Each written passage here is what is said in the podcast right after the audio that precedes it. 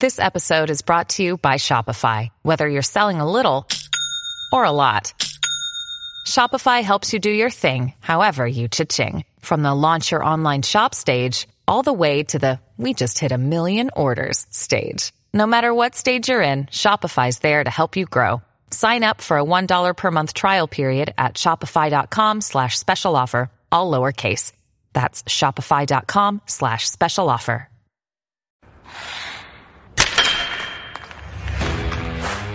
You're listening to the Other Connor Podcast, a part of the Hockey Podcast Network.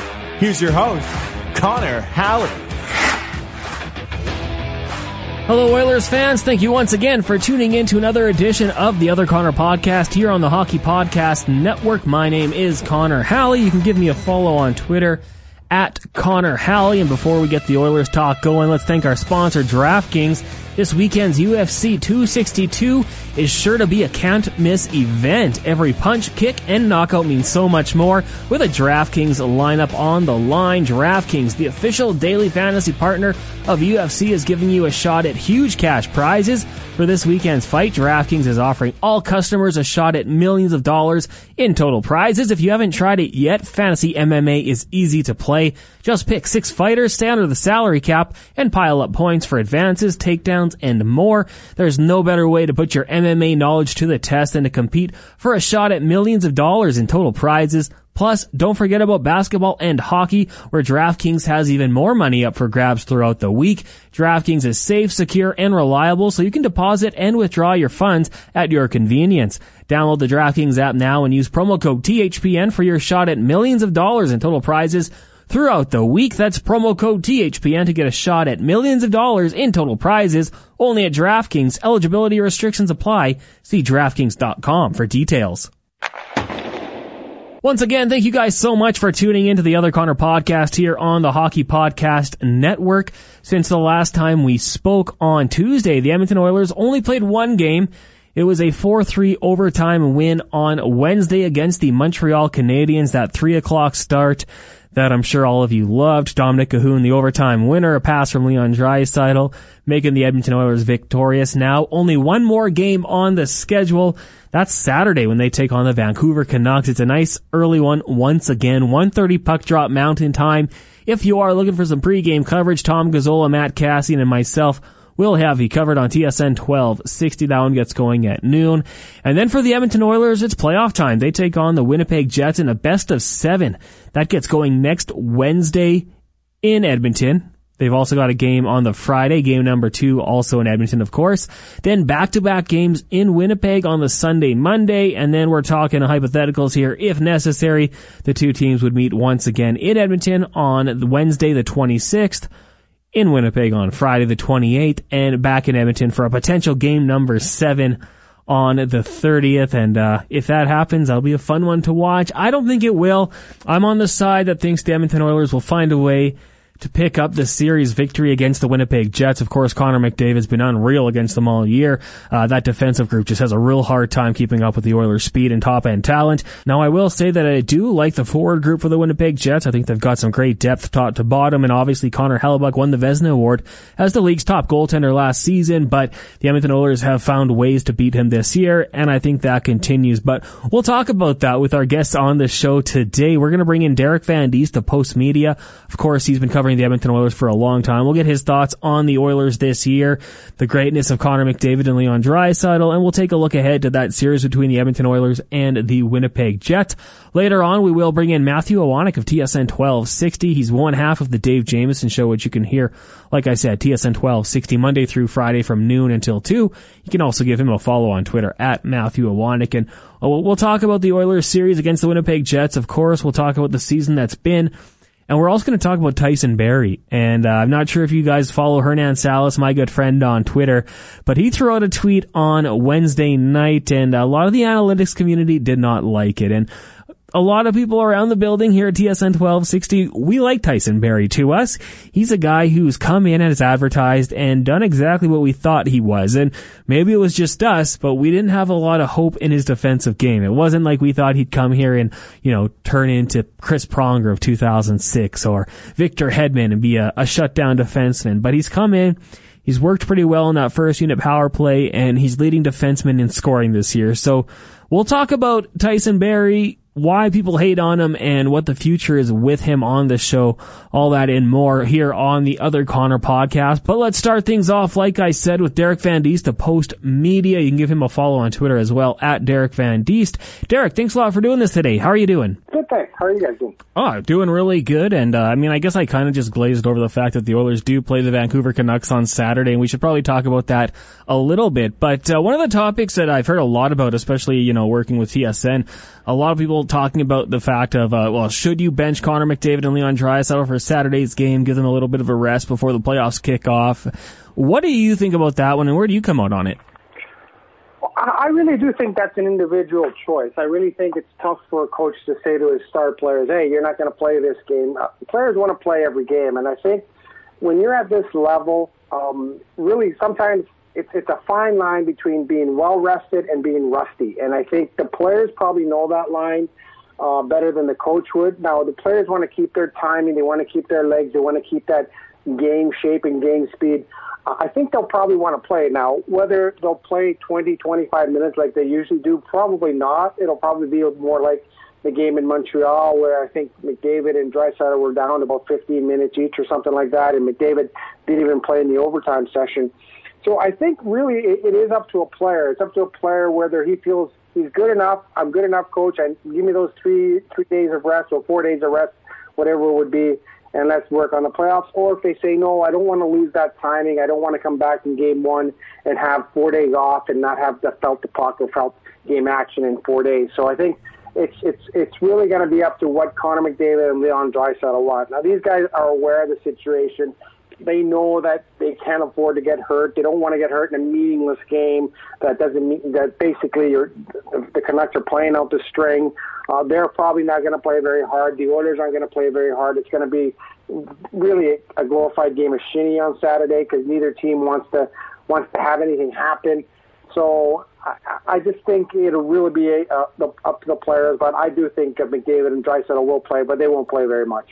Well, when you look at what Tyson Barrie's done this year, eight goals, 40 assists, uh, leading defenseman in scoring in the NHL, but there still seems to be a, a, well, I don't even know if I'd say majority, minority, a lot of people out there that, you know, are on the side of that he can walk and maybe Evan Bouchard can fill those shoes next year, or maybe a combination of Bouchard and Bear if it's up to you, are you looking to bring back Tyson Barrie, or do you think you can, you know, fill his production elsewhere? I think a lot of that's going to have to do with what the situation is with Oscar Klefbom. Now, if Oscar Klefbom has to retire, then now you have that money to play with, and you have that money to, to maybe try and, and, entice Tyson Barrie to stay here. If Oscar Klefbom feels that he can come back next year, then you may not have that money to, to sign Tyson Barrie. Because you look at Tyson Barrie's season now, and it might be a one-off, but he's gonna he's gonna be pretty expensive to to re-sign. He's gonna go out there and and and this is what he wanted to do. He wanted to springboard a good season into free agency. So a team out there could look at what Tyson Barrie has done and say, "Wow, we need a power play guy. We need a guy that can put up a lot of points on back end." We're going to pay this guy seven or eight million dollars a year, and and they, I think the owners really have to weigh whether they can afford to pay Tyson Barrie that kind of money, particularly if Oscar Klefbom comes back, particularly if, if Bouchard is ready or some of these other younger guys are ready to step into that role. But I do think a lot of it is going to determine on, on Oscar Klefbom's status. Now, Klefbom, when he talked, he had sh- shoulder surgery. He wasn't sure he was ever going to be able to play again. It's tough. He's been he's been living with a chronic bad shoulder for a long, long time, and sometimes you really have to put your health above your career. So I think Ken Holland's going to look at that. He's probably going to talk to Barrie's people. He's going to say, listen, if we can't get Oscar Klefbom back, we want you back. If we do get Oscar Klefbom back, we can't afford to pay you maybe what some other teams that aren't in as big a uh, salary cap crunch can pay you. But I think Tyson Barrie has to look at the situation as well. How much how many points can he put up playing with McDavid and Draisaitl? Is that going to happen somewhere else? Probably not. It's probably not going to happen wherever else he goes, and I think teams have to be leery of that as well. You're going to get a Tyson Barrie that's uh, he's putting up a huge number of points this year, but a lot of those points are because he's playing with McDavid and Draisaitl on the power play. So if teams are going to basically open the bank to sign him, they're going to have to be cognizant of the fact that they don't have guys like Draisaitl and McDavid. Barrie's not going to put up those kind of points. Now, let's just say worst case scenario, uh, Oscar Klefbom unable to return to action next year with Tyson. Uh, is there a, a, number that maybe is too expensive for you, too rich for your taste, whether it is uh, you know money wise or even a amount of years on the contract? Um, well, I think you got to look at, at right now what Darnell Nurse's contract is, and you. I don't think you want to pay Tyson Barrie too much more than you're paying Darnell Nurse. I, I don't think I think that's something that you have to look at. You have to look at those comparables. Now, Nurse not putting up the type of points that Barrie is, but you, you look at Nurse and, and probably say, well, he's probably a more valuable defenseman to the Oilers than Barrie is. Barrie is, is a very good offensive defenseman, but he does have some defensive deficiencies. And I think when you're looking at the Oilers now, you don't want to open the bank for a guy like Barrie because you kind of want to make it comparable to a guy like Nurse. And then you got Adam Larsson as well. So uh, you know, I, I wouldn't go over. I don't know. You throw out a figure right now, seven or eight million dollars to sign this guy, and you, and you don't want to open the bank and give him a five, six, seven year deal. Um, I think you really have to be cautious, and you really have to get yourself out of kind of salary cap jail, which is the Oilers are in right now, because they gave a lot of really bad contracts away. They signed a lot of bad contracts, and I think that's the situation that the owners don't want to get rid of a bunch of bad contracts, the tail end of some bad contracts, and start signing some more contracts with are going to have some bad tail ends of them to to them as well. So I think they have to find a good compromise there. But I don't think you want to pay him a lot more than you're paying Darnell Nurse right now. Uh, Derek, just one more question regarding uh, potential free agents here, and we'll talk about the current edition of the team and you know the playoffs going forward as well. Uh, Ryan Nugent Hopkins obviously entering the final year of a seven-year, forty-two million dollar contract that he signed uh, back in I don't know 2013, 2014 just with what he's been able to do this year, and, and I mean, the role, obviously, he's kind of taken a step back with the emergence of McDavid and Draisaitl. Is he somebody you look to lock up and uh, keep with this organization going forward? And I guess kind of same question. I mean, is, is there a number that's too expensive, you think? Yeah, I think the thing with Ryan Nugent Hopkins, he's been a good soldier through this whole thing. And, and to be honest with you, I, I don't think Ryan Nugent Hopkins is coming back, and I, I never did. I, I thought at the very beginning that – the Oilers would not sign Ryan Nugent Hopkins because someone is going to come along and offer more money. Someone's going to offer him six, seven, eight million dollars a year, and they're going to offer him ridiculous term just because of the things he can do and his, his ability. He's such a good two-way center right now, but he's having a bit of an off year uh, goal scoring wise, five on five. But he's still a pretty solid player. Now, can the Oilers afford to to give him that kind of money and that kind of term? And I think that was a situation I was always concerned with. Ryan Nugent Hopkins has spent a lot of time here, and he hasn't had a lot of success. He hasn't had a lot of in team success, and I think eventually that kind of wears on a player.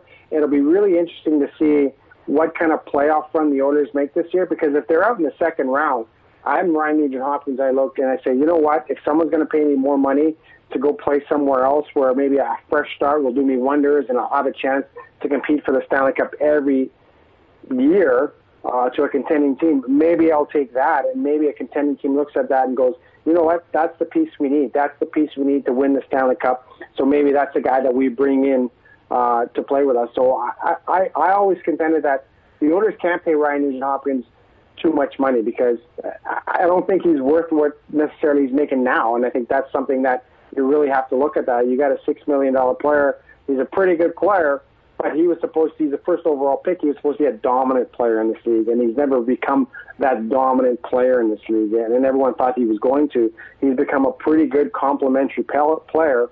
But at six million dollars, do you want a complementary player, or do you want a guy that that can kind of give you impressive offensive numbers more than just fifty points a year? Yeah, and I, I kind of remember when he came into the league, people talked Datsyuk as a potential comparable, and you're right, he really hasn't become that type of player. Now, do you think he's overvalued by some members of the media, maybe the fan base in the city? Oh, he's overvalued by the fan base. There's, uh, to me, there's no doubt about that, and it's just because he's been so loyal. He's a guy that you know, when a guy sticks around as long as he has, you just become loyal to him. That's that's just natural, especially in today's age where teams and players move around so much, and, and there's such big you know changeover every year when it comes to uh, to players. And uh, you know, you look at Ryan Nugent Hopkins and, and his salary. You look back on it and say, well, did you get your forty-two million dollars worth out of Ryan Nugent Hopkins? Uh, and I think that's quite the debate there uh, when they signed that that extension and they gave him that kind of money did you get your money's worth? And I think the owners have to look at that, and I think the fan base has to look at that and say, well, maybe, maybe not. We're not sure. You're not sure um, when it comes to his stats. Like I said, this guy's a you know perennial 40, 50, 50 point guy. I know he had a, a good season a couple years ago where he got up to 69 points, but you know he that was an anomaly. He's he's more of a 60 point, 50 point guy. So what's that worth? What's that worth? And I think it's always been that way. Yeah, there's a sentimental feeling towards a guy like Ryan Nugent Hopkins because he's been through the wars here at Edmonton and he's been through so much. And when he came on board, when he was the first overall pick, everyone thought, okay, this is the start of something big. Within three or four years, you know, the Oilers are going to be Stanley Cup contenders. They're going to make the playoffs every year. This is the rebuild. You know, I don't know if it was 2.0 back at the time or, or that was the first rebuild. Depends how you want to look at it. But we're 10 years from the time he played his first NHL season. He's made the playoffs once. So, yeah, uh, it's it's kind of tough to say, but I think the longer player stays in town, the, the more sentimental value you have towards him. But hey, this is a business. It's nothing personal. It's a business. And if you think you're going to get more value out of another guy that comes in here and for that six million or seven million or eight million dollars that you're going to have to pay Ryan Nugent Hopkins to keep him, then then that's what you got to do. It, it's a business. It's it's unfortunately that's just the way things are. And you know the Oilers have paid him a lot of money over these last ten years, and they really haven't got a lot in the return. Not necessarily from him, but in team wise in the investment. Uh, Derek, the playoffs get going next Wednesday. Obviously, game one, Oilers and Jets, but there is game 56. They still do have to take care of on a Saturday afternoon against the Vancouver Canucks. How tough do you think it is for a player to go into that game knowing, like, really, it is meaningless? Uh, you know, you're asking the Edmonton Oilers about that. They, you know, for years they've been playing meaningless games since February. so, right, so to play one meaningless game in, in May, I don't think it'd be that tough because you look at the, the history of this team, and and a lot of times they were out of the playoff race by January. So then they had to play 40 some games still that really didn't mean anything. So um, I think, like I said, I think this will just be like a game of shinny. They're going to go out there don't do anything stupid. Don't try anything stupid. Uh, stay out of fights. Stay out of altercations. Uh, don't try to blow anyone up. Don't don't get anyone's A. And it's going to be uh, just it's going to be kind of an exhibition game where no one wants to get hurt. The Canucks just want the season to be over. They're just trying to run out the string here. They got three games after this, I think. Uh, before before their season is over, they just want it to be all done and done for. The Oilers don't want anyone hurt. They may look at some other guys to see where they are insert some guys into the lineup. I expect Kyle Turris to play again. Maybe, maybe they'll get some some other guys in there. Bouchard might play. But I, I do think that it's going to be a no hitter. It's going to be nice and quiet and calm. It's going to be an afternoon game, so you'll get the game out of the way, and then you can enjoy your Saturday night and start thinking about the playoffs on Wednesday. yeah, yeah, exactly. As soon as that game wraps up, Capitals and Bruins game one of their playoff series. So if you're a little bored by that game, you'll ha- immediately have a fun one to watch. Uh, Oilers fared pretty well against the Winnipeg Jets this season. Uh, what do you think about this series for the Oilers going into it? Now, my actually biggest concern going into the series is how how many people and how many fans are kind of overlooking this series. Mm-hmm. They're overlooking this series, already looking forward to Toronto, Edmonton, and I think that's really dangerous to do, considering the Oilers have only won one playoff series in since 2006. So yeah, I wouldn't be looking past uh, the Winnipeg Jets if I were the Edmonton Oilers. I know they're not. I don't think the fan base should either. And to me, regular season doesn't mean anything. Uh, you look back at when the Oilers went to the Cup final in 2006, they were in eighth seed, so they weren't expected to go where they are. Playoff hockey is a different animal, and playoff hockey can can change in a heartbeat. And you look at the Winnipeg Jets, and I've always liked this team and I don't know why they can't get it together. I looked at Winnipeg this year with, with the Oilers, and, and their back end, their defense really struggles with the Oilers' speed. And I think that's something that they're going to have to try and contend with, and they're going to have to uh, maybe back off a little bit when it comes to trading chances with the Oilers because they don't want to do that. And this Winnipeg's kind of an interesting team because they have a, a lot of high end guys up front. They, I, I think they have maybe the most balanced three lines in hockey. I think that between there's not a lot of difference between their first line and their third line. They can really roll those lines, and they can give you a lot of trouble. But they don't have the back end to back that up. So they don't have defensemen that can really kind of move up and keep pucks in the zone and pinch because they know if they get caught, they're in trouble coming back the other way. And that's we've seen that time and time again with the Winnipeg Jets. They have trouble sustaining pressure in the zone because the defensemen just they can't step up because they they won't get back, and that's why I think the Oilers give them so much trouble because they can't handle the speed of, of McDavid and Draisaitl and and Nugent Hopkins and those guys. They really really struggle. But saying that, they have one of the best goaltenders in the world, and if he gets hot, a goalie can win you a series on his own. And I think that's one thing that the Oilers really have to be concerned with with Connor Hellebuyck. You know, he's a, he is the real deal, and he hasn't had a great season. But if he gets hot at the right time, and let's say they get the Jets get outstanding goaltending, and the Oilers only get average goaltending, that can change the entire complexion of the series. And to me, history goes out the window. I don't care that the Oilers have won every they've beaten Winnipeg every every series on their way to a Stanley Cup. I don't care that they beat them in the in the in the regular season. Right now, it's, it's a different animal. It's a different ballgame. And when you look at playoff experience, Winnipeg has it, and the Oilers don't. And I think that's going to play into it as well. So you know, just just going with the goaltending, and yeah, I'm I'm kind of like you. I've got that that feeling in the back of my mind that you know if Connor Hellebuyck gets on a bit of a run, that's a guy who could steal a couple of games. But this year, Mike Smith has probably been the better goaltender. Who do you think is the advantage between the pipes in this series? Well, it's it's interesting because Mike Smith's been there too. Mike Smith is a playoff performer, and he's shown it in the past. He did it with Calgary a couple of years ago. He had that great series with Calgary, even though Calgary was out, and he, he did it with Arizona a few times. He's a competitor, and he's at the top of his game right now. And everyone talks about, oh, 39. He's doing it at 39. You know. I, I don't think 39 is that old for a goalie. I really don't. And I remember Dwayne Roloson came in here. He was 34, 35, 36, 37. He was getting the job done as well. And I think Mike Smith, it's really important for him to play really well, but he doesn't have to steal this series for the Oilers. The Oilers just need adequate goaltending. They need him to make a big save when he has to, and I think they haven't had that in a while. So that's all he needs to do. Conversely, Connor Hellebuyck has to stand on his head for the Jets to have a chance to win the series. If he's just average, the Jets don't have a, stand, stand a chance. But he is capable of standing on his head. We've seen it before. He is capable of doing that, and he has to do it more so now with this Jets defense because I'm not a big fan of the Jets defense. I think that's their biggest weakness right now. So it's interesting goaltending. One guy doesn't have to be outstanding, and the other guy does, and it's going to be interesting uh, whether Hellebuyck is does stand on his head and whether or not Mike Smith can just keep playing the way he's playing. He doesn't have to be lights out. He just has to be playing, keep playing well, keep making some big saves for the team, and keep giving the Oilers that confidence. They're really confident when they play uh, in front of Mike Smith as opposed to Mikko Koskinen. Because Mikko Koskinen doesn't have any confidence in himself, and the Oilers don't have any confidence in him right now. But you can see it, it's a completely different team in front of Mike Smith than they are in front of Mikko Koskinen. So there will be back-to-back games, three and four in Winnipeg. Will be on back-to-back nights. Uh, any chance you think Mikko Koskinen gets a start there?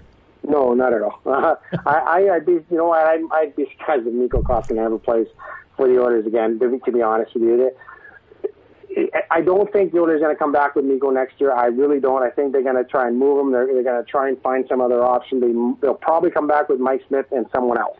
And the problem is, is that in the playoffs, sometimes you do need two goalies. Sometimes you need three. Uh, you look at the playoff teams last year. A couple teams went to their third goaltender because it is a struggle. But the Oilers will play Mike Smith every game in this series unless something goes off the rails, unless he gets hurt or unless he gets blown out or unless something happens.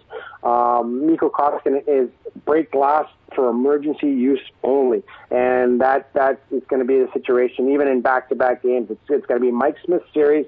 They're going to go with him. He's proven all year that he's the number one guy and you got to go with the guy that got you there. And Mike Smith is the guy that got you there. Mikko Koskinen, uh, unless Smith gets hurt or unless it's a blowout or something and he plays garbage time, I really don't see a lot of Mikko Koskinen in this series. Yeah, and I think that's probably music to a lot of Oilers fans' ears. Uh, a lot of the things you just said, and uh, I totally agree with you. Uh, Gregor asked me that on the show today. I was like, no, uh, Mike Smith. I don't care. He's he's going in there. He got you there, and that's the guy you have to ride with. Uh, Derek, really appreciate this. Just a couple more questions for you. And uh, one of my favorite things about the playoffs, uh, it can kind of take an average player and put him on the big stage and kind of become a star. I think we always remember Fernando Pisani with the Edmonton Oilers back on that run in 2006. Do you think there's any players on the Oilers roster right now that you think could be primed for a breakout playoff year? Yeah, there's always one guy, isn't there? There's always one guy that kind of stands out and punches above his weight. And, and to me, that guy might be Josh Archibald. And then to me, Josh Archibald has all the intangibles that Fernando Pisani had when he went on his great run. And Josh Archibald, to me, I'm a big Josh Archibald fan. I think this is a guy, he's a good skater, he's a smart hockey player, and I think if he was a better finisher, uh, he'd be he'd be a real talent for the Oilers. He'd be a real find for the Oilers. But sometimes you just need you know lightning in a bottle, and I think this is a guy that it's you can sense it's bottled up in there. And this is a guy that if he gets out and he gets on a run, and if he gets that puck luck and he gets some of those bounces, I think he could be really, really effective for the Edmonton Oilers. They really like this player. I really like this guy. This guy that can play up and down the lineup. This is a guy that they're not afraid to put on Connor McDavid's wing. Connor McDavid likes playing with him because he's a smart guy. He's a good skater. He can play in all different situations for you. Uh, to me, that's the guy that is just ready to break out and have a Fernando Pisani type playoffs where where he kind of comes out of nowhere and he'll get you the eight, the nine, the ten goals. And and and I know around here a lot of people know about Josh Archibald. They watch him play and they're like, you know what, there's a good player there. But I'm pretty sure he, around the league he's kind of unknown. And if he does have that breakout, people will be like, who's this George Ar- Archibald guy? Where did he come from? But I think he's a really really talented player. I think he's a guy that I think can have a big playoffs for the Edmonton Oilers. So, final question for you here. What would you say is the biggest factor or key to success for the Edmonton Oilers in this series against the Jets? And do you have a prediction?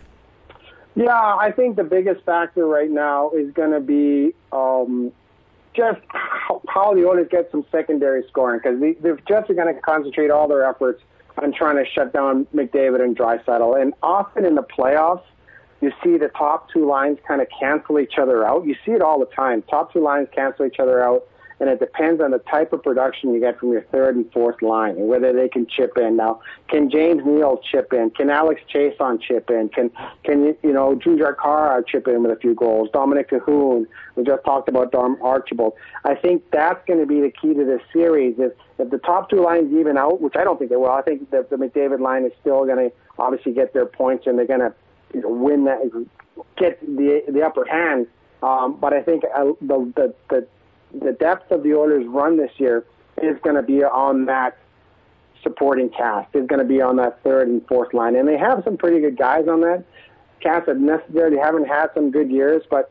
You know, Chiasson's a guy that that's been he can score, and, and obviously Neal has proven what he can do in the playoffs before, and so I think that's going to be a big key here is, is what kind of production are you going to get from those guys? Because McDavid and Draisaitl are going to get their points, uh, but it's going to be up to the other guys to, to basically push this team along. Great stuff, Derek. I really appreciate you doing this today, and we'll have to get you on again uh, maybe in the second round if the Oilers can find a way to get there. Sounds good, Connor. I enjoyed my time. Thanks for having me on. Great stuff from Derek Van Diest to Post Media covering the Edmonton Oilers. Make sure you give him a follow on Twitter as well at Derek Van Diest, and I think a lot of Oilers fans out there might be happy hearing what he had to say about Mikko Koskinen.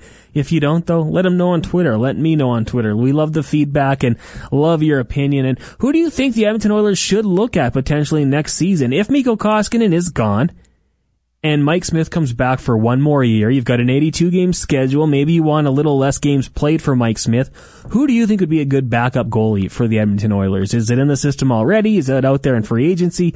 Should the Oilers look to acquire someone via trade? Uh, let Derek and myself know on Twitter at Derek Van Diest at Connor Halley. Right now though, let's keep that Oilers talk going. Let's bring in Matthew Iwanyk of TSN 1260. He is one half of the Dave Jameson show, which you can hear on TSN 1260. Like I said, Monday through Friday from noon till 2 p.m. You can also give him a follow on Twitter as well at Matthew Iwanyk. Matty, thanks a lot for doing this today. How are you doing? Oh, I'm doing great, Connor. Just uh, we have one more meaningless hockey game to go, and then we can get to do some playoffs.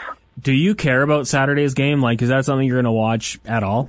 Not a chance. Not a chance. Uh, there's just, I think it's supposed to be like 20 degrees outside, sunny.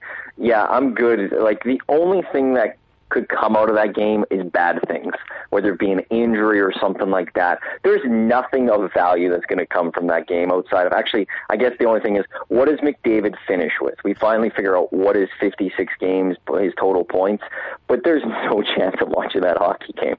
Yeah, 21 above, sunny. Yeah, there's lots of other things to do in the city, getting outside. And you know what my favorite thing about this game is? Like, no matter what happens on Monday, we're barely going to talk about it. Like it's going to be looking ahead to that game against the Jets on a Wednesday, and you know, it's not that big of a deal if we miss it if we're talking about it on Monday, it's because something terrible went wrong on Sunday, Saturday. That's the only way where I think we're going to be talking about. Outside of that, I think we're just completely looking ahead to Winnipeg on Wednesday. Oh, I cannot wait for that. Of course, the first round of the playoffs against the Jets, like you said, on a Wednesday. But Matt, before we get into that, it's kind of been the hot topic the last couple days here around the Edmonton Oilers and Connor McDavid, Leon Draisaitl, maybe Darnell Nurse, even do you play them in the last couple of games? Obviously, they played against the Montreal Canadiens. Were important when it came to those victories, but this game against the Canucks on Saturday, is there any thought in your mind that we really don't need to have our star players in this one? If I'm Dave Tippett, there's no chance those three guys are seeing the ice on Saturday. Not a chance at all. As I just said, nothing good can come out of that game. The only thing that can happen is bad. And I don't care that Connor McDavid and Leon Draisaitl and Darnell Nurse want to play they're going to want to play. They're players. They're some of the most competitive people on the planet. They absolutely are going to want to play. So, as Dave Tippett, though, is the coach of the team, he's got to look at big picture for the Oilers, and that's playoffs now, and that's you know making sure everyone's there and healthy. You know, I, I look at it and go, we've seen Connor McDavid what happens in meaningless hockey games. It's not meaningless to him. He's going to play as hard as Connor McDavid can, and we saw that affect him with an injury in Game 82 a couple years ago. And then he, you know, we talked about his big comeback last year, coming back from surgery and all that. That all happened because of a meaningless hockey game. And the Vancouver Canucks, you know, they're a team that maybe has some players that are trying to you know, show to the Jim Benning and, and the, the staff there and the brass that, you know, that they want to keep their spot there for next year, that only bad things can happen from it. And, you know, when you're a player going to go play, you can't think about injuries. You can't play thinking about not being injured. So take it out of their hands. Take it out of Leon and Connor's and the Darnell Nurse's hands. Have them sit in the press box. And the only argument I've heard that makes sense, you know, for for the side to play them is to make sure they're ready for the playoffs. I'm going to put Darnell Nurse a little to the side here, but Connor McDavid and Leon Draisaitl are some of the most talented players in the entire hockey world. Not just on the Oilers, in the entire hockey world. They are good enough that if they missed one game on Saturday, there will be no hiccups come Wednesday when they take on the Jets. We saw Connor McDavid come back from a clavicle injury, and he was brilliant in that first game back. We've seen both of these two guys and this whole team in general have long pauses just this season, and they've come back and they've been just fine. So one game isn't going to all of a sudden derail the flow or up or get them out of the rhythm. They're great players, and they would overcome one day off. So if I'm Dave Tippett, there's no chance in heck I'm putting those important pieces on the ice on Saturday in a game that means absolutely nothing. Only bad things can happen on Saturday. Nothing good when it comes to um, it, it affecting the playoffs. Is there anyone else, like we mentioned McDavid, Draisaitl, I kind of threw Darnell Nurse in there, but Tyson Barrie, anyone else you would consider saying, hey, we don't need you, be ready for Wednesday? Yeah, I mean, like you can't rest everyone, right? And that's that's the difficult part. I, I you know, Darnell Nurse is the number one defenseman. He's more important than Tyson Barrie to me. I don't think there's really anyone necessarily uh, defensively. I, I would think about that. Uh, forward group, it, it's it's Connor and Leon that are driving this thing, and I think the team is pretty good without you know if they have some sort of injuries in other spots. I don't think it impacts them as much in the playoffs. Maybe a Nugent Hopkins, um, and then Mike Smith. Um, you know, he he did play um, yesterday against Montreal. So uh, maybe you don't have him because he's a 39 year old. The only problem I have with not playing Mike Smith is for him and as goalies, like goalies, they need that constant play. Is going from Wednesday through to Wednesday, a full week off, going to impact him in a negative way. That's the only one. Maybe he only gets 20 minutes. Maybe he gets 40 minutes. Maybe play treat it like a preseason game. But he'd maybe be the only other guy I would maybe contemplate not playing as much. Um, but I think mostly it'd be those three that I won't play because at some point you do actually have to field a, lineup. And I, I just to another prior point quickly. Um, in 06, if I'm not mistaken, I'll have to go back and check. I think the Oilers clinched before Game 82. And in Game 82 that year, they rested quite a few of their players. Like this isn't something that has never happened in hockey before. This isn't something that has never happened with the Oilers organization before. Um, it is something that has been done in hockey. So um, for if it were to happen, which I'm not expecting to happen on Saturday, um, you know, it's not uh, the first time for you know in hockey that this has occurred. Well, Matt, you know the beauty of technology. We can go back and look, and yes, they they clinched after a victory against the Anaheim Ducks on April 13th. I was actually at that game. I went to, geez, really dating myself here. Wooly Bullies. We oh. we watched. I think the Canucks beat somebody, which clinched the playoff spot for the Oilers. So yes, they they did clinch it on game 81. And I'm just going to look here very quickly. The net, the final game was against the Avalanche. They won. Just looking at the Oilers roster. I, like I wonder if like I don't think Hemsky was in the lineup. I'm wondering about Ryan Smyth. I don't know about Chris Pronger if he would have played in that one or Dwayne Roloson. No, so Conklin got the start. Okay, so goalie uh, got the rest. Yeah, there's no Smitty, no Hemsky. Uh, doesn't look like Horcoff played.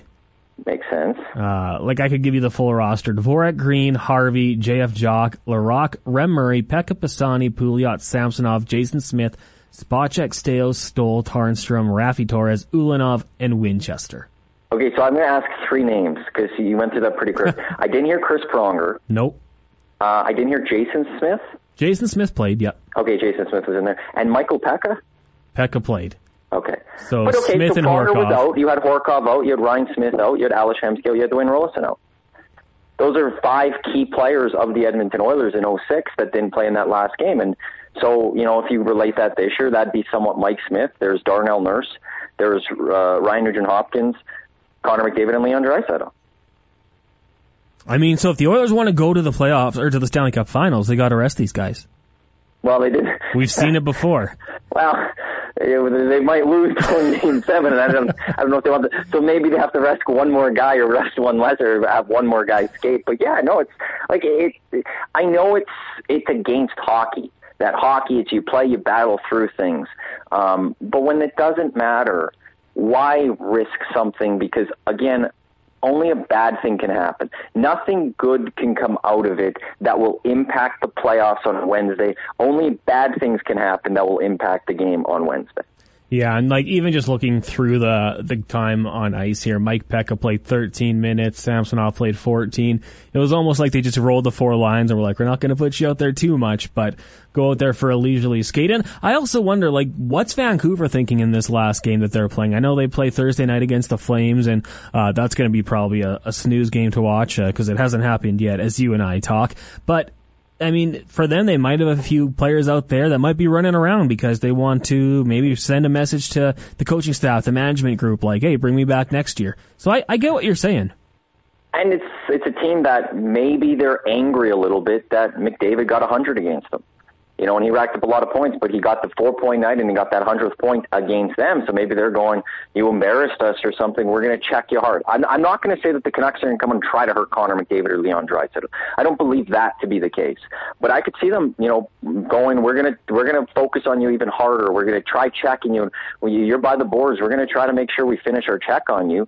And whatever happens, happens. And that's just something I wouldn't want to risk if I'm the head coach of the Edmonton Oilers and Dave Tippett. Again, I know the players want to play. I get that, and that's cool. But you have to take the decisions out of the player's hand because that's what your job is as coach. I will go to worst case scenario on this, and, and it's a little bit of a different situation. But you know, I guarantee you, in football, Washington football team RG three wanted to play in that playoff game many years ago.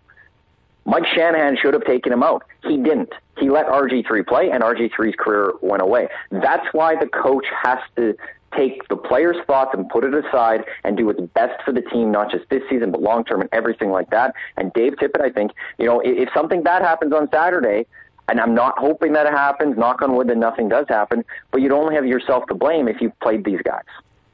I didn't think you could work in a Robert Griffin III uh, reference here, but yeah, that FedEx Field turf was not good, and yeah, he should not have been playing. Stupid Shanahan also made those Bronco teams pretty good, which is a little uh, frustrating for the Charger fan in me. But uh, we can move on here. So let's just say on the other side, like we talk about the star players that won't get into the lineup or potentially won't get into the lineup on a Saturday when the Oilers take on the Canucks, wrapping up their season. But there are some guys who maybe it could help, and you know I look at McLeod as a guy who increased minutes could be a confidence boost going into the the playoffs and see what he can do there.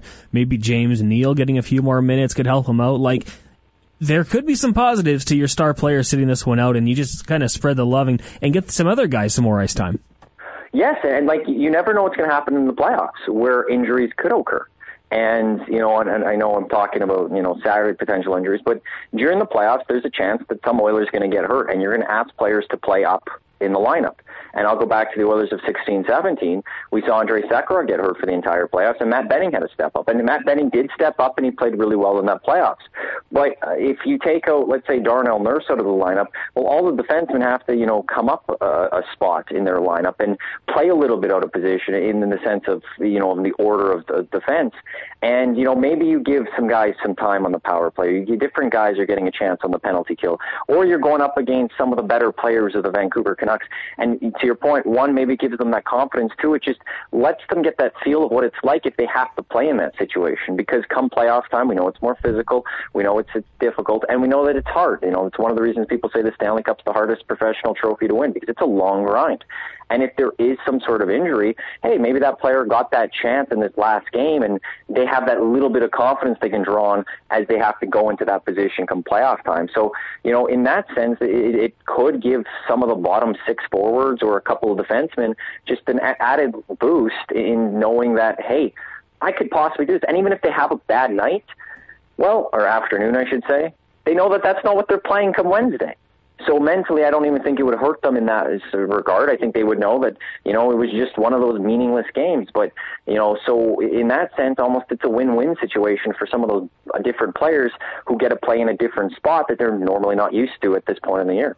Uh, Maddie, our colleague Hernan Salas was having a little bit of fun on uh, Twitter last night with, I want to say, the Oilers analytics community, showing that he is a supporter of Tyson Barrie. And you know, I, I, had some fun following along, seeing all the, the flack that he took from that tweet. And just looking at Tyson Barrie, I mean, when he was signed in the offseason, it was a one year deal. And I feel like if you had asked, you know, people, what do they expect from this guy? Like, well, he should probably be top five in defensive points. He should, to the best of his ability, fill the role of Oscar Klefbom on that top unit power play and, and at least keep it respectable, which he's done both of those things. Nobody thought he was going to come in here and be the second coming of Chris Pronger or, you know, a Victor Hedman, a shutdown defenseman. That's just not his game. So when I see people critique his defensive ability, I, I, kind of ask myself, well, what do they expect from this guy? Like, are you just trying to find reasons to be negative? And, and then I just decide to close Twitter at that point. But where do you come out on Tyson Barrie and, I mean, the haters, the stats community, all of that? Um, that's one of those situations where I'm not trying to rip on analytics, I'm not trying to rip on numbers, but looking at just numbers doesn't tell you the whole picture because I think you've already worded it so well. No one was expecting Tyson Barrie to come in and be this great defensive guy for the Edmonton Oilers. Um, we saw what he can do when you're expecting him to be a great defensive guy when he was with the Toronto Maple Leafs, and it was very poor. You know, he wasn't good. That's the reason that, you know, Mike Babcock and Sheldon Keefe weren't fans of his and, and he, he didn't get the great minutes and, things just didn't go well. Everyone was hoping, or anyone that was, so when that signing happened, was thinking about his time in Colorado, which was he's a good offensive threat. And is his defensive play absolutely atrocious? I'm going to say no, but is it great? Absolutely not. It's, it, it's, it's fine, I would put it as his playing his defensive zone, but you can handle fine because of the offensive production that he's giving you. And one right there, that's what the Oilers were expecting when they signed Tyson Barrie. And if you're expecting anything different, you then don't know who Tyson Barrie is when he signed with the Edmonton Oilers. And I think you also have to look at just the rest of the team. One, we fully didn't know Darnell Nurse was going to turn into this this year, but he's a, a great defender. He's a true number one right now uh, in hockey. You you have some of these other shutdown guys, whatever you know, whether it be Kulikov now or you had Kris Russell, you have Adam Larsson, even Ethan Bear. They they play that role pretty well.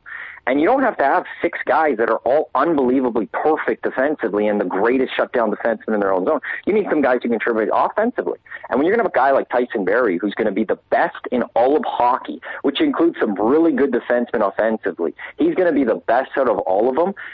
I can live with a little bit of a poor defensive play because of the offensive play he's giving you you know, if you average out how many goals he lets in, probably from poor defensive play, but also the amount of goals he contributes on, I'm going to say the Oilers are coming out on ahead. So that's just sometimes where I think people only want to look at numbers and they don't want to look at the context. And so for Tyson Barrie, he's done his job for what the Edmonton Oilers signed him for. He came in, he helped that number one power play stay the number one power play. He's contributed offensively, and he's been fine defensively. And if you were expecting anything else, then you're just looking only at numbers and you're not following what's going on in hockey or watching these players play.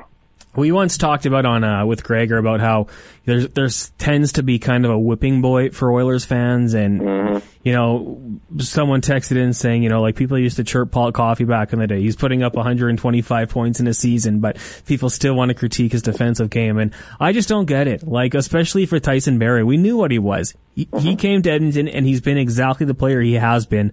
You know, maybe with the exception of the one year in Toronto or the first half of the year when clearly Mike Babcock wasn't working with them, and I, honestly, I, I just don't get it. I'm like, it, it's not that bad. And if people want to say they don't want to re-sign him because it's going to be too expensive and he's looking for a long term, so be it. I, I can agree with that and say I understand where there might be some some worry about that one. But I, I hear people saying like, oh, Evan Bouchard can fill in that production. Evan Bouchard in his first pro season is going to go out there and uh, lead the league in points. Like, I don't know. Maybe I'm crazy. I just don't see it happening. Well, that's one. That's just putting too much expectation on Evan Bouchard. You know, we've talked about in this town how this Oilers team needs to slowly develop their prospects. And look, you could say that having Tyson Barrie is going to hurt the development of Evan Bouchard um, because he's not getting into the lineup. That's fine. I'll accept that criticism. But then to also say that he'll just immediately replace Tyson Barrie, now you've put in this massive expectation on Evan Bouchard that he's probably not going to live up to right away. And that's the problem I think sometimes people have. You know, um, if Tyson Barrie wasn't putting up points this year, then yeah, we're all going to look at that as an abject failure because that's what he was brought here for. But if you're going to look at his defensive play, it's you're right. People do look for the whipping boy or something. It doesn't make sense. I don't care that he has a whole bunch of second assists. Well, you need a second assist to get a first, a primary assist before you get the goal it's still very much important to the game. It's not like all of a sudden the play started only at the primary assist. So even the people that want to critique secondary assists, well, if we don't care about secondary assists, why are we rewarding assists for them? They're apparently an important part of the play because we're giving a point for them anyway. So uh, it just seems like sometimes people just want to complain. They don't want to be happy. They don't want to enjoy what's going on. Uh, and they want to rip on Tyson Barrie for I don't know what. And, you know, when it comes to Toronto, the reason he wasn't good was because the coaches tried making him a defensive defenseman and not let him, you know, run wild and be the offensive guy. And you saw the result of that. Now, to your point, contract, term, all of that, that's a different conversation. And, you know, I feel like he's getting, well, Dreger even mentioned it today, that he's going to go to the market. And I don't know if the Oilers will be able to outbid other people. I don't know if the Oilers will be able to sign him and if they'll be right. And if, if Tyson Barrie goes, the Oilers have a natural replacement in Evan Bouchard, which is fine. Um, but to just say you don't want him because he hasn't been good, and Connor McDavid would have done better this year without Tyson Barrie, I, I don't get it. I, I, I truly just don't get that. And, you know, it's some people, they just can't have good, nice things, I guess. oh, I just want to say live in the moment. Be happy you have the leading, uh, you know, point getter when it comes to forwards and defense. Right. I think that's pretty unique. You should enjoy it. We got a guy on this team that can make that outlet pass, and, and that's what a lot of the times becomes that second assist because you're getting it up to McDavid, you're getting it up to Draisaitl, and they're doing the correct things. You finally have that. We don't have to rip on it, and you know what? I, I think a lot of it also depends on Oscar Klefbom. I talked to that with, uh, or talked about Oscar Klefbom with Derek Van Diest earlier on in the podcast, and that was kind of the thing. I mean, if he comes back, yeah, maybe you can let Tyson Barrie go with no worries and hope he gets back and he's ready to go. But at the same time, like even if Oscar Klefbom comes back are we not going to be a little bit cautious with him that maybe there's some long term effects from the surgery because it was pretty serious? Yeah, no, I, I don't think you like outside of the playoffs. Um, if Oscar Klefbom comes back and plays for the Oilers, you're looking at like 18 months between you know NHL hockey games for Oscar Klefbom. It's a long time to not play consistently in the NHL and to come back and uh, from the injury. But I think that's where the Darnell Nurse emergence this year helps because Oscar Klefbom before this season was the Oilers' number one defenseman. He's the guy that's in the top pairing on that left side. Well, now that's Darnell Nurse's spot, and even if Oscar Klefbom comes back, that's still Darnell Nurse's spot. And now you're putting Oscar Klefbom in a nice spot. You're bumping him down in the rotation, and you're having him going not against the best of the opposition, but their next line. And I, I feel like that will help Oscar Klefbom in a big way because he's not going to have to see just you know Auston Matthews coming at him or um, Nathan MacKinnon coming at him. That's going to be Darnell Nurse's job, and he's going to get a little bit of an easier opponent. That if there are some sort of you know, repercussions or things that he's dealing with from that injury, I think he'll be fine coming back from that because he's not going to see the number one. Question is, can he come back and be the guy still on the point for the first unit power play? Should there not be uh, Tyson Barrie, or would that be Evan Bouchard immediately that would go there? That's something we could talk about, you know, around September. Um, but I think just because of Darnell Nurse's emergence, that even if Oscar Klefbom is only like 80%, 85% of the player he once was, I think that works well because he's going to be a second pairing defenseman on this team in my mind. Matty, uh, Oilers set to take on the Winnipeg Jets in the first round of the playoffs. Game one gets going on Wednesday, 7 o'clock start. Uh, then you got a game on Friday, the following Sunday, Monday, Wednesday, Friday, Sunday, if necessary. Uh, what do you think of this series for the Oilers uh, against the Jets, and, and how do you think they match up? Well, how how I think they match up is I'm going to be a guy that looks at the regular season. You know, last year going into the playoffs, I've mentioned this on the station. Um, I threw away the regular season. You know, some people were concerned about the Blackhawks because they be won the season series at that time against the Edmonton Oilers, and I threw that away. Going, it's been long. The Oilers are a better hockey team. Um, you know, the Blackhawks sold off at the deadline. And we saw what the Blackhawks did. You know, they, they found a way to beat the Oilers like they did in the regular season. They matched up well against that team. So I am going to put some stock into the regular season and, and also a year when you're seeing the teams, you know, the Jets and Oilers saw each other nine times. That's not a small sample size. That's that's a large amount of games. So you look at those nine games and you see the Oilers went seven and two. You see that outside of Ottawa, the best team that the Oilers did well against, at least in the duo of McDavid and Draisaitl, was against this Jets team and was against Connor Hellebuyck. That I really like this matchup for the Edmonton Oilers. I liked it better than the Montreal Canadiens. Had it been the Canadiens, you know, that's when I could potentially see an Oilers upset where the Habs maybe knock off the Oilers just because they know how to seemingly know how to contain McDavid and Draisaitl pretty well, um, and they did well against the Oilers in the regular season, whereas the Jets weren't able to do that as much. And uh, you're going to have some concerns with the guys coming back from injuries from the Jets and how healthy are they, how up to speed are they, and the Oilers come out with the best player in the world and the second best player in the series. Um, and again, they were able to find a way to beat Connor Hellebuyck during the se- regular season quite a bit. That um, I, I don't think it's going to be a short series. I don't think this is a sweep by any means for the Edmonton Oilers. But I really like their matchup, and I, I think the Oilers should advance through this round past the Jets because you know, again, through nine games, not a small sample size, the Oilers found a way to do it a lot against that team. Yeah, exactly. I mean, they they know how to win against the Jets, and I think you know an enticing thing about that second round. I feel like the Canadiens and the Maple Leafs are just going to be beating up on each other. Like I think that the the Maple Leafs know their key to success, and it's from the uh, the physicality of that defensive group. Mm-hmm. So for the Leafs superstars, it's going to be a tough one. I think the Oilers Jets will be fun. I look at McDavid and Draisaitl. They're so good this regular season, and uh, you know until they have that playoff success, there's going to be those people who you know going to bring it up. That's just the way sports works. You have to be at your best with the biggest games on the line. That's how it always has been. One guy who did it better than anyone, in my opinion, was Black Mamba, Kobe Bryant, and he, he had that, that killer's instinct, I should say. When the game was on the line, he wanted it. He was going to be locked in and carry the team if he had to. Do you think McDavid and Draisaitl can develop that and just, you know, will this team to victory? Because they've been so good in the regular season. I mean, it's going to be tougher in the playoffs, but they've got the skill. Now can they just, can they add that element to their game?